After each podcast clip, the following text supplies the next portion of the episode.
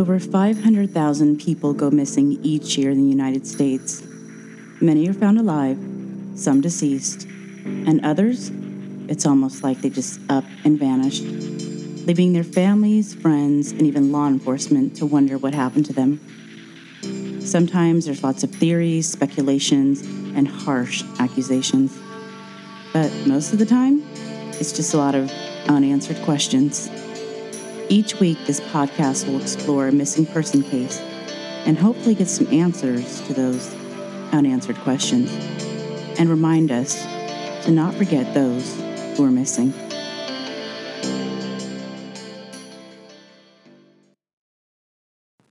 At the time of her disappearance, substitute teacher Paige Marie Renkoski was 5'6 and 125 pounds, with blonde hair and blue eyes.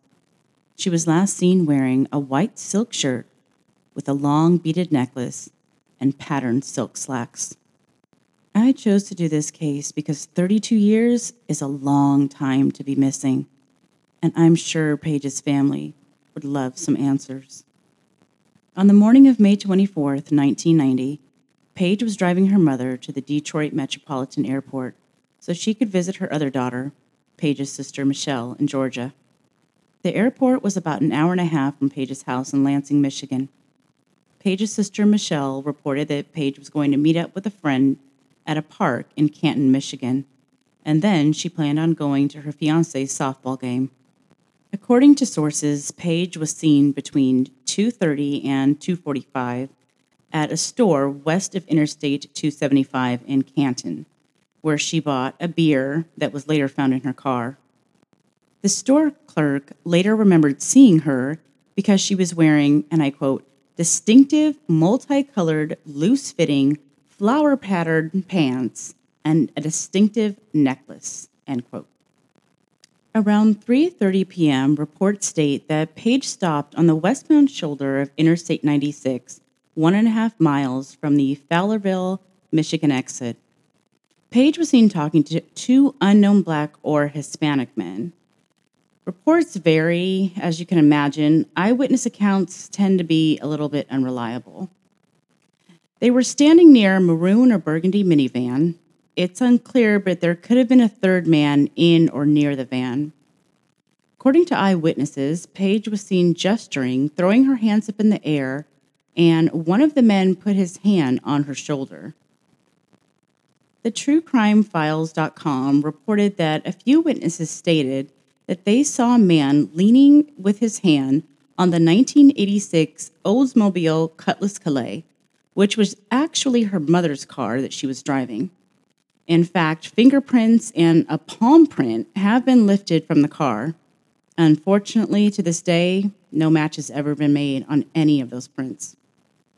Around 7:30 p.m., a concerned motorist who reported that he saw Paige and the men earlier noticed that her car was still in the same location and called the police.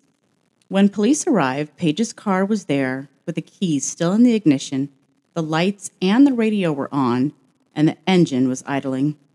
Paige's purse, wallet, and shoes were all found inside, along with the open beer bottle she purchased earlier. This next part is frustrating, but police would have had no idea in that moment that Paige was missing. The scene was not treated as a crime scene, and the vehicle was considered abandoned and was towed away. Mike Freyer of the Livingston County Cold Case team stated, and I quote, People driving without their shoes is not uncommon, but a woman leaving a car and leaving her shoes on a gravel shoulder of a road, that's unusual and it's painful too. End quote.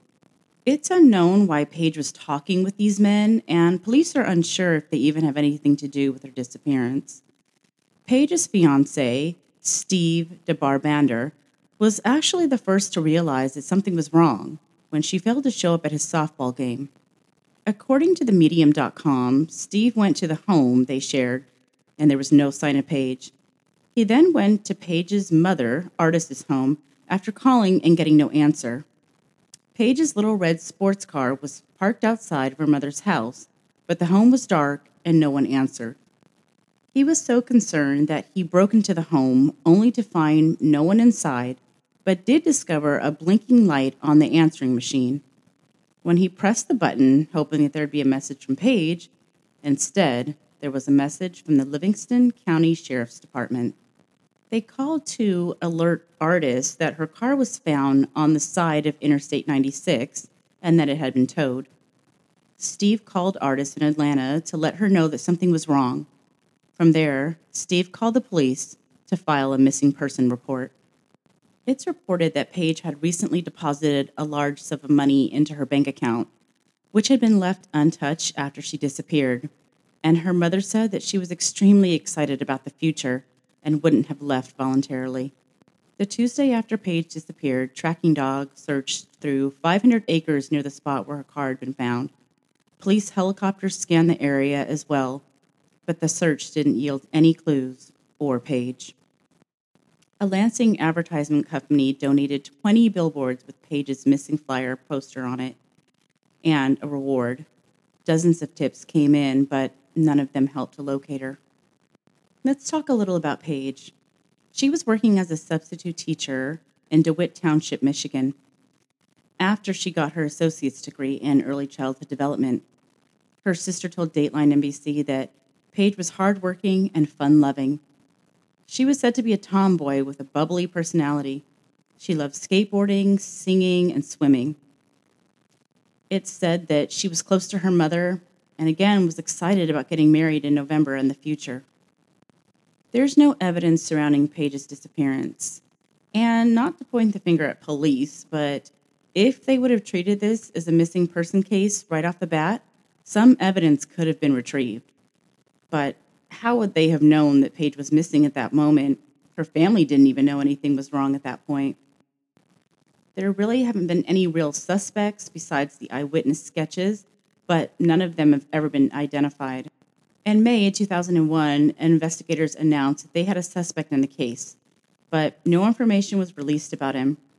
However, in June 2002, they announced that the man was still considered a suspect but they didn't have enough evidence to arrest him. A second suspect was identified and believed to be in the Detroit area, but an arrest was never made. There were some other suspects, but the case ultimately went cold again. Investigators did state that they received an anonymous letter that included a map indicating that Paige was buried on the Sober Road area of Conway Township but it would take special equipment to search that area and narrow down where she was. So the search never took place. Over the next few years, detectives continue to investigate possible leads and search different areas, but Paige still remains missing. Her case has been ruled a homicide with foul play suspected, even though her body still has not been located, nor has anyone been charged yet in her disappearance or death.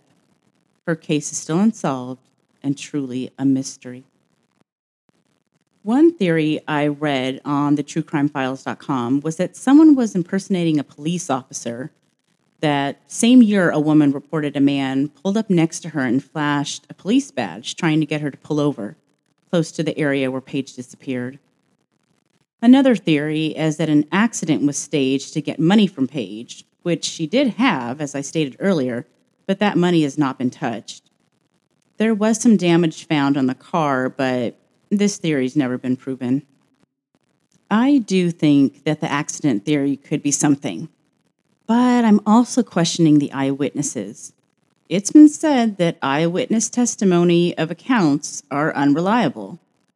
I feel that unless you're really alarmed by a scene or something specific catches your attention, you don't know what you're witnessing. Maybe the fact that Paige was a white woman talking to black or brown men caught people's attention. I'm also questioning the angle of where these witnesses were. If you're driving down a highway at 55, 65 miles per hour, how much detail could you really see?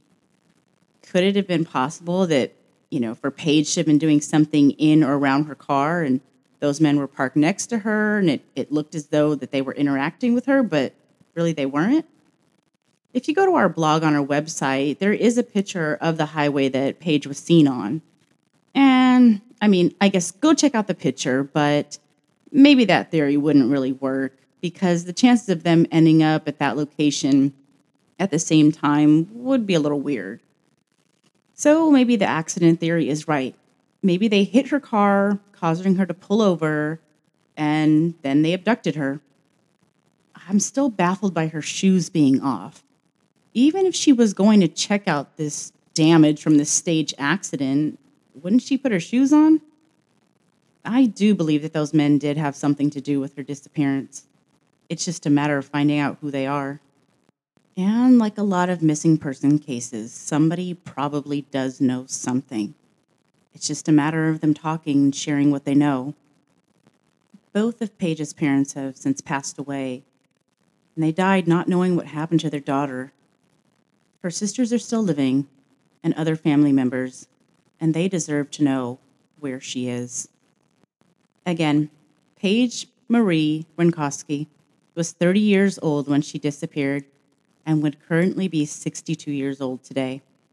She was 5'6 and weighed 125 pounds.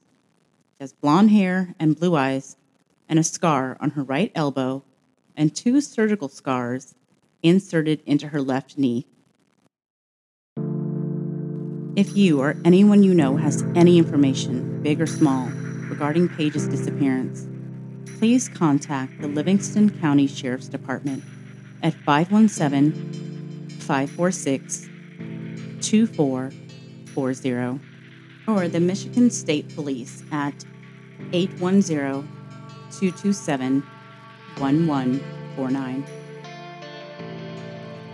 For more information as well as pictures of Paige, please go to our website at theunansweredpodcast.com don't forget to subscribe for the latest episodes on Apple Podcasts, Spotify, Stitcher, Google Play, Amazon Music, or wherever you get your podcast, and on Instagram and Facebook at The Unanswered Podcast.